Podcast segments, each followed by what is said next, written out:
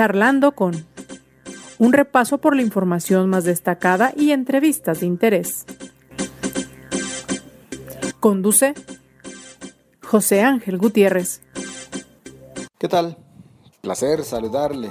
Es lunes, lunes de Semana Mayor, lunes de Semana Santa.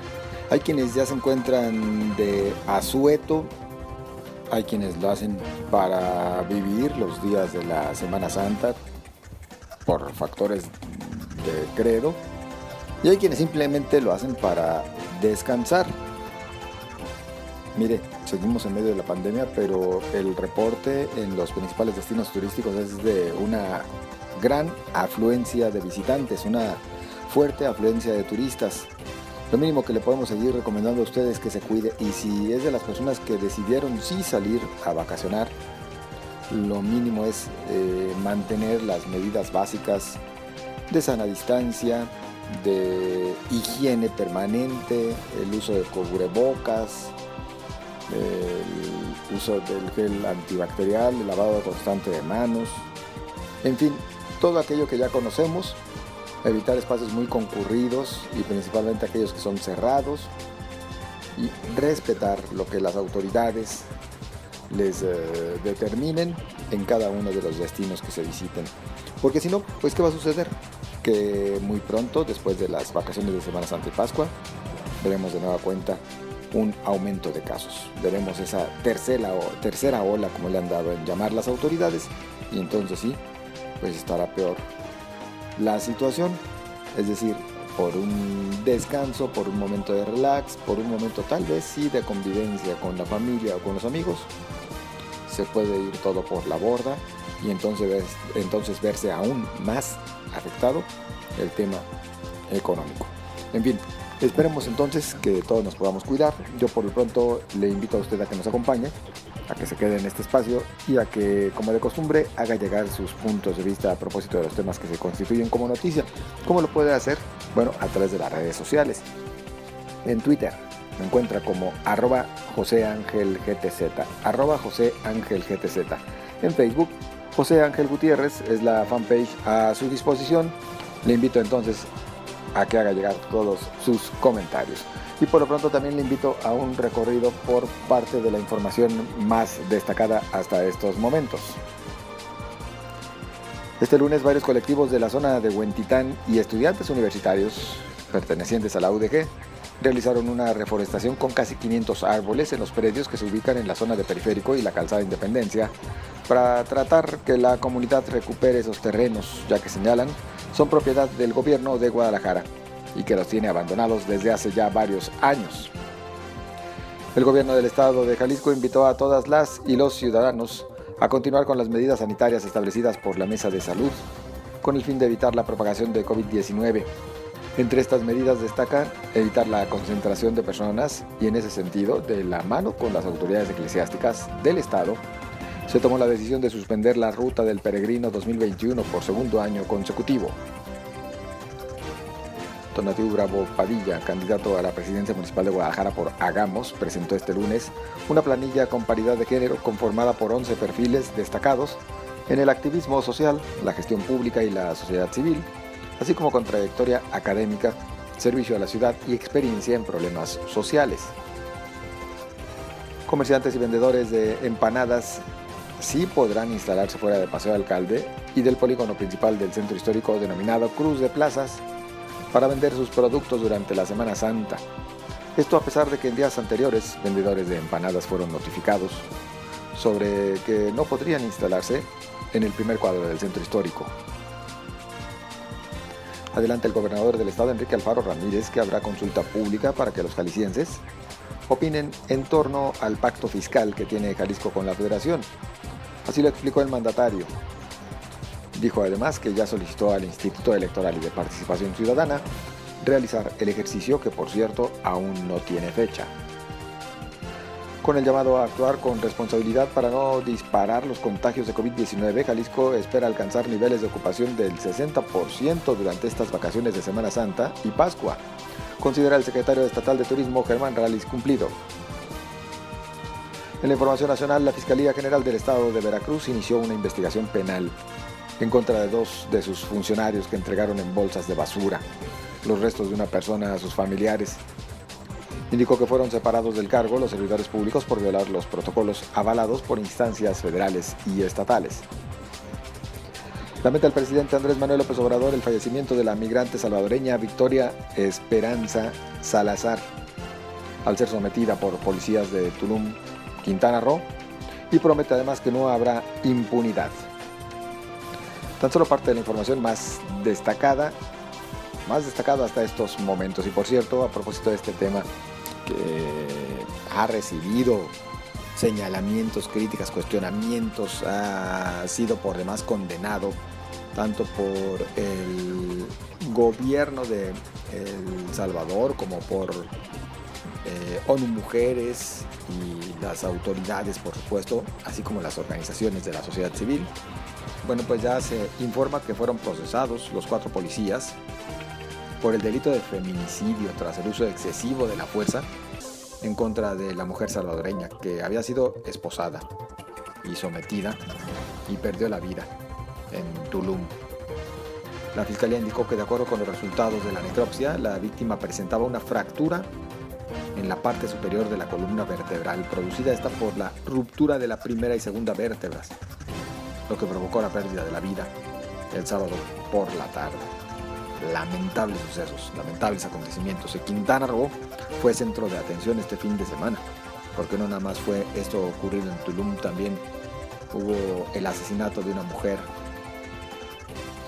en el propio Cancún y otra más en Holbox. En el caso de Holbox sería el primer feminicidio que se registra en la historia. Una zona que muy poco registra hechos de violencia de importancia y que en esta ocasión pues, se vio ensombrecida por este feminicidio. Así las cosas, así las cosas en lo que está ocurriendo justamente allá en Quintana Roo. Pero por lo pronto yo le invito a usted, también a usted a que comentemos otros tantos asuntos, porque vaya que hay bastante, ¿eh? Hay bastante. Entre otras cosas en lo local, por lo que corresponde al estado de Jalisco, el gobernador Enrique Alfaro prometió que a mitad de su sexenio se someterá él mismo a la revocación de mandato y además reiteró que lo hará, pero cuando la gente quiera. Esto lo dijo, cuando la gente quiera, y así lo señaló después de encabezar este lunes la instalación del Consejo Estatal de Participación Ciudadana. De acuerdo con el mandatario estatal, la figura de revocación de mandato ya está contemplada en la ley del sistema de participación ciudadana, por lo que la ciudadanía puede convocar a este ejercicio. Durante su participación, Alfaro Ramírez presumió ser el único político del país que se ha sometido a dos ratificaciones entre 2011 y 2016 cuando gobernaba los municipios de Tlajomulco de Zúñiga y Guadalajara, respectivamente. ¿Cómo la ve? ¿Cómo ve usted este hecho? Bueno, pues esperamos sus comentarios. Oiga, y antes de entrar a uno de los temas que hoy queremos tocar, en el que nos vamos a ir más de fondo, que tiene que ver justamente con las protestas para que se regrese a la ciudad un predio que se había entregado a particulares para la construcción de departamentos pero particulares que no han cumplido por diversos motivos con lo que se habían comprometido ya en varios trienios de Guadalajara. Bueno, vamos a entrar en unos momentos a este tema, pero antes, nada más, déjeme le, le comento que si usted tiene oportunidad de ingresar a las redes sociales de Cabecera MX, ahí le estamos invitando a que participe en un ejercicio, un sondeo más con miras al proceso electoral del próximo 6 de junio. En esta ocasión, midiendo las preferencias, las tendencias del voto para Guadalajara. Así que ingrese a las redes sociales de Cabecera MX. Ahí va a encontrar el link para que pueda participar en este sondeo rumbo a la elección en Guadalajara. Espero se dé tiempo para ser parte del mismo. El resultado será dado a conocer en las redes sociales de Cabecera MX el miércoles, el próximo miércoles a las 7 de la noche. Por lo pronto, le invito a que me acompañe a lo siguiente. Ciudadanos que viven en la zona de la barranca de Huentitán en Guadalajara han comenzado un nuevo movimiento en la defensa de la ciudad y particularmente de esta zona que vaya que ha sido muy deseada por muchos para llevar a cabo desarrollos de índole habitacional.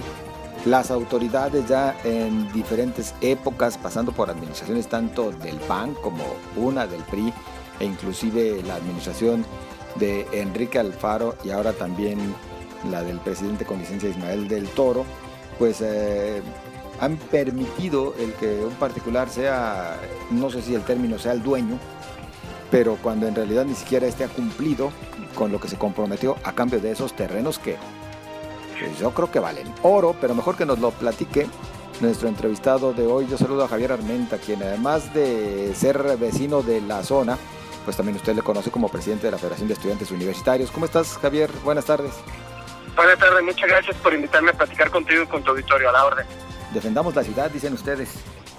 Sí, la defendamos de los depredadores de la ciudad, que son un grupo de empresarios que, como tú bien mencionas, este predio de 133 mil metros cuadrados, ubicados en Periférico y Calzada, en 1980, mediante un decreto del Estado de Jalisco, fueron, fueron adquiridos con el propósito de ser un parque municipal para que pertenecieran al Ayuntamiento de Guadalajara, su patrimonio. Ha pasado varios intentos de varias asociaciones público-privadas, tramposas, porque pierde la ciudad eh, y bueno, ganan unos particulares donde supuestamente a cambio de algunas obras o promesas de obras, porque esas obras nunca se existieron, eh, el ayuntamiento le cede algunas, algunas hectáreas en esta ubicación tan privilegiada, pero además de eso, tramposamente les descuentan el pago, les, exentan cualquier pago de licencia de construcción, pero además, además, es muy importante, este, además de exentarles cualquier pago, el ayuntamiento iba a hacer desarrollo, iba a desarrollar alguna infraestructura para, para que pudieran hacer estos desarrollos aquí. Entonces, pues bueno, este tipo de adecuaciones, pues claro que nos cuestan el erario público, no cobrar la licencia, claro que les cuesta el erario público, y aparte perdemos un área que tiene un propósito de ser un gran parque que intencionalmente lo han dejado caer muchas administraciones anteriores. En concreto, es muy importante que el auditorio sepa que en el 2016 es el intento más reciente, con el actual gobernador, entonces presidente municipal Enrique Alfaro. Él, él a los vecinos de Huentizán en campaña prometió que iba a recuperar el parque y no fue así. En primer término les condonó una multa millonaria de penalización que tenía esta empresa, la empresa de Salamanca, y además de condonarles eso, le renovó el convenio para que en teoría, después de hacer varias, varias obras en beneficio a la sociedad, voy a mencionar una, la más evidente que no han hecho, que es un malecón del cual aquí a la barranca de Huentitán, donde ingresan por Belisario Domínguez los corredores. Eso y muchas otras obras más que jamás existieron y la empresa nunca ha pagado por esos terrenos. Y nos molestan dos cosas. Primero, que ese es el plazo para que pagara la empresa ya venció venció en el 2019. No pagaron y encima de eso tienen la desfachatez de promocionar en un anuncio espectacular en el predio que aquí se construye este proyecto Iconia, ya están queriendo prevender departamentos, cuando la ciudad no ha ganado un solo peso. Por esa razón, vecinos de la colonia acudimos el día de hoy en símbolo de protesta a sembrar algunos arbolitos con el propósito de dos cosas. Primero, dejar claro lo que queremos, y es que este predio cumpla con su función para la que fue adquirido y es un gran ser un gran parque. Y segundo, además de que sea un gran parque, queremos que el ayuntamiento haga su trabajo, su obligación, ¿vale? recogerle, hacer las acciones jurídicas para recogerle este predio a estos particulares que evidentemente es un hecho notorio, no pagaron, este, y bueno, pues que a partir de eso, este lugar pronto pase a ser para lo que fue pensado que es un gran parque es por eso que estamos hoy aquí. Oye Javier, eh, por los tiempos en los que nos encontramos habrá quien se pregunte, ¿por qué ahora? ¿Por qué en estos momentos? ¿No tiene que ver con ah, asuntos de índole político, electoral, el, que se trate de revivir este rescate del terreno de Iconia? No, hubiera sido más fácil que pagaran desde meses antes. ¿Por qué ahora? Porque todo este, este tipo de investigaciones o casos requiere, pues digo, en términos a lo mejor un poco vulgar, pero tener los pelos de la burra en la mano. Y para eso no es fácil, ¿no? Tener acceso a documentos, aunque son públicos. Bueno, la tendencia también del ayuntamiento es no entregar ese tipo de documentos. Teníamos que saber a ciencia cierta cuál es el estado jurídico que guardaba el predio, ¿no? Y es por eso que, aunque nosotros como vecinos hubiéramos querido hacer esto público desde antes, no, no teníamos los suficientes elementos. Y segundo, pues al contrario, es un buen momento para que la, ciudadanía sepa que hay un grupo de vecinos que tenemos un interés legítimo aquí, que no es de ahora, que no tiene que atender, no atiende cosas de colores, atiende una necesidad, y bueno, pues que lo tomen en cuenta todos los candidatos y candidatas, pues en su discurso, y ojalá lo lleven materializado a la realidad y recuperen este espacio para hacer un gran parque. Lo que quieren es que sí se construya, sí se adecue para ese parque. Así es que eso no se me ocurrió a mí. Fue el decreto de 1980 del Congreso del Estado que sí lo especifica. Queremos que sea un parque, por eso venimos a sembrar los primeros 500 árboles. Y ya, es todo. No cumplieron los privados, tuvieron su oportunidad, no lo cumplieron. Y además, algo muy importante, esta área es un área de amortiguamiento ambiental previo a la barranca. Esta área aquí hay especies endémicas. Esta área han talado más de 800 árboles. En esta área, Huentitán, desde hace tres semanas no les cae una gota de agua. No les cae agua en Huentitán. Y si los de Huentitán, que ya vivimos aquí en Lomas del Paraíso, no tenemos agua, ahora con estos desarrollos inmobiliarios, ¿de dónde van a sacar el agua para eso? ¿No? Y ojo, están más arriba, están en una altura superior que Huentitán. Primero se van a llenar sus pinacos y después los de todos los que vivimos cerca del Cuá. ¿No? O sea, por eso a mí me parece ambientalmente, pero también por falta de servicios, inviable esto, solo por sentido común. Pero bueno, estamos a la espera de que el ayuntamiento pues presente de manera pública todas esas obras que yo no las veo y que diga pues si efectivamente cumplió la empresa, que de manera evidente y como hecho notorio lo podemos ver que no, ojalá ellos sí cumplan con su responsabilidad. Mencionas tú la falta de agua, Javier, y bueno, también esto nos da pie para recordar lo que hoy declaró el doctor Arturo Gleason Espíndola, quien es eh, especialista en agua urbana en el Centro Universitario de Arte, Arquitectura y Diseño. Él decía que pues esta oposición al proyecto inmobiliario Iconia tiene sentido ante la escasez de áreas públicas verdes, que a su vez impacta en la zona metropolitana y pues trae consigo servicios ambientales deficientes y además saturación de los sistemas de infraestructura y mayor riesgo de desastres o de daño a la salud pública. Y decía, bueno, sin áreas verdes tampoco hay cómo abastecer de líquido a nuestro subsuelo que tanta falta hace también. Así es, así es. Mira, qué mejor que tú cites al doctor que es experto en el tema. Ya lo dijo y lo sostenemos. No se trata no solo de estudios, se trata de sentido común. No hay agua en la ciudad y en estos barrios, la zona norte de Guadalajara es de las más afectadas. El ayuntamiento tiene una oportunidad, recapacite, que lo haga. Si lo hace, se lo vamos a reconocer. O sea, y si no, pues también los vecinos tenemos todo el derecho, desde hace años, como lo hemos hecho, de bueno, pues criticar el ejercicio del poder. Ojalá sean sensibles y, y, bueno, atiendan a los vecinos, porque la, también la verdad, la razón no se atiende, pues no han cumplido esta empresa y no merece otra oportunidad en este de tener los perros de la burra, los pelos de la burra en la mano, como nos dices tú, eh, Javier, ¿ya eh, conocen cuál podría ser el mecanismo para que de forma legal el ayuntamiento pudiera recuperar estos terrenos? Ellos también lo saben. Digo, nosotros como con un interés jurídico legítimo vamos a emprender una serie de acciones que vamos a anunciar el día de mañana. Eh, eso es por un lado. Pero el el ayuntamiento lo sabe bien, pues si poner un juicio me parece mercantil. No soy abogado, espero no estarme equivocando ahorita a lo que me habían comentado de manera superficial. Y bueno, probar que, que ese convenio no lo cumplió la empresa y a partir de eso promover pues la restitución de, las, de, los predios, de los bienes a su estado, a su estado original, ¿no? Eso tiene que hacer el ayuntamiento. porque no lo ha hecho? Pues también vale la pena que respondan, a lo mejor ellos tienen otros datos que yo no conozco. No, estamos abiertos, que den su explicación. Estamos esperándolo. Pero por lo pronto entonces la empresa no cumplió con toda la inversión que se había comprometido en cuanto a obras de infraestructura vial, el malecón que has mencionado, entre otros tantos eh, temas. Claro, un parque deportivo que iban a poner a la entrada de la barranca y te puedo seguir así mencionando muchos. Y ojo, que no nos den gato por liebre, que no quieran decir qué obras hizo el ayuntamiento y se pagó con nuestro dinero público, ahora resulta que lo hizo la empresa, ¿no? Entonces, bueno, pues que, el ayuntamiento diga dónde está el malecón, que el ayuntamiento diga dónde están todas estas obras y si no están, pues haga con lo que les toca, que es recuperar el predio. Javier, eh, ¿con qué relacionas tú este hecho? Porque digo, a final de cuentas, cuando las cosas suceden con algún tipo de, administración, mejor eh, explicado todavía, cuando ocurren en un periodo enmarcado dentro de una sola administración, pues tú dices, a lo mejor hay intereses creados en el grupo que se encuentra en el poder. Pero esto ya ha pasado, insisto, por administraciones del PAN, del PRI, Movimiento Ciudadano, y seguimos en las mismas. ¿Qué es lo que sucede? ¿O qué tipo de intereses se estarán manejando? O los intereses inmobiliarios, porque son más que amigos, porque los depredadores de la ciudad, como lo, lo, decimos en un video que hicimos público eh, por la mañana, no entienden de colores de partido. A ellos les interesa tener un beneficio particular por encima del de la ciudad. Y bueno, pues no sé qué tipo de acuerdos tengan, que no tengo pruebas, pero tampoco dudas que son muy buenos amigos con los que llegan al ejercicio del poder y se ponen de acuerdo.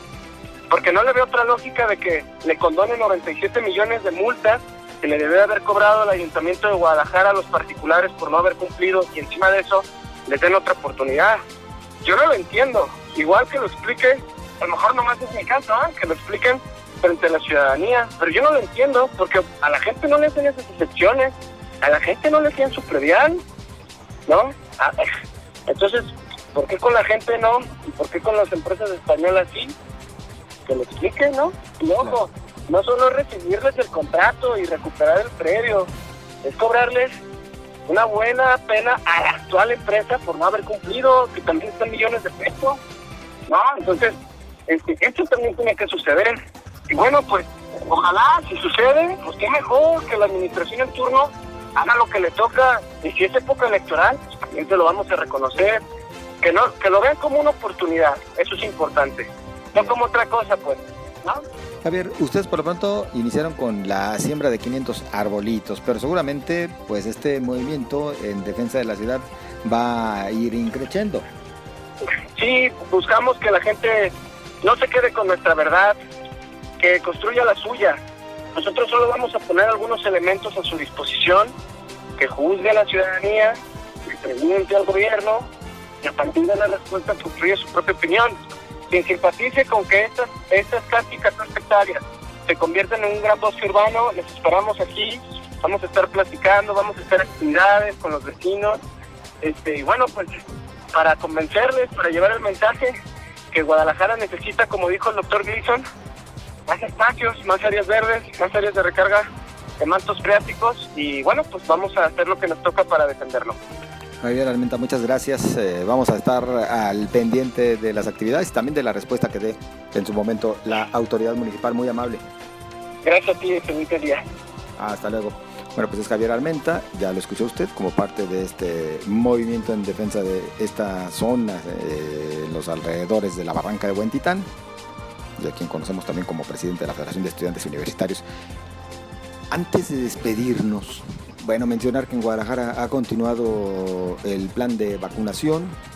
Hasta el domingo se nos informaba de poco más de 50 mil vacunas aplicadas de las también más de 100.000 que están disponibles. Mire, hubo un cambio ya de vacuna. Ya se terminaron las que pertenecían a Pfizer, a esta farmacéutica, y se tienen a la disposición en estos momentos las de Sinovac. Se presentó un fenómeno, híjole, de llamar la atención ha habido tapatíos que acuden a vacunarse cuando se dan cuenta de que ya no es la de Pfizer sino la Sinovac, pues dicen yo así no y se regresan sin ponerse la vacuna. Una postura muy respetable sí, pero me parece que aquí valdría la pena destacar, según se ha dicho hasta el momento, el nivel de eficiencia de ambas vacunas es similar, rondando el 90% de efectividad. Nada es peor que dejar de vacunarse. ¿eh? Esto nada más se lo comparto como una reflexión. Nada es peor que no vacunarse. Así que independientemente de si es la vacuna que nos ha inspirado mayor confianza o no, pues el consejo que siguen dando los especialistas es que se aproveche esta oportunidad para así estar seguros de que no quiere decir que no nos vaya a dar. Es decir, el virus eh, del SARS-CoV-2 sí puede llegar al organismo. pero si se genera COVID-19 no será con un impacto igual a no tener la vacuna. Es decir, el riesgo de que agrave es muchísimo, pero muchísimo menor si ya está vacunado. Así que no se la piense dos veces si es de quienes ya pueden vacunarse en Guadalajara por ser mayor de 60 años. Pues aproveche esta oportunidad. Se dice que van a llegar también más vacunas en los próximos días. Esperemos que se pueda seguir avanzando en esta materia. Bueno, por lo pronto a usted muchas gracias. Le reitero la invitación a que haga llegar sus comentarios a través de las redes sociales, en Twitter, arroba José Ángel GTZ, en Facebook, José Ángel Gutiérrez, la fanpage. Le deseo lo mejor y nos escuchamos mañana.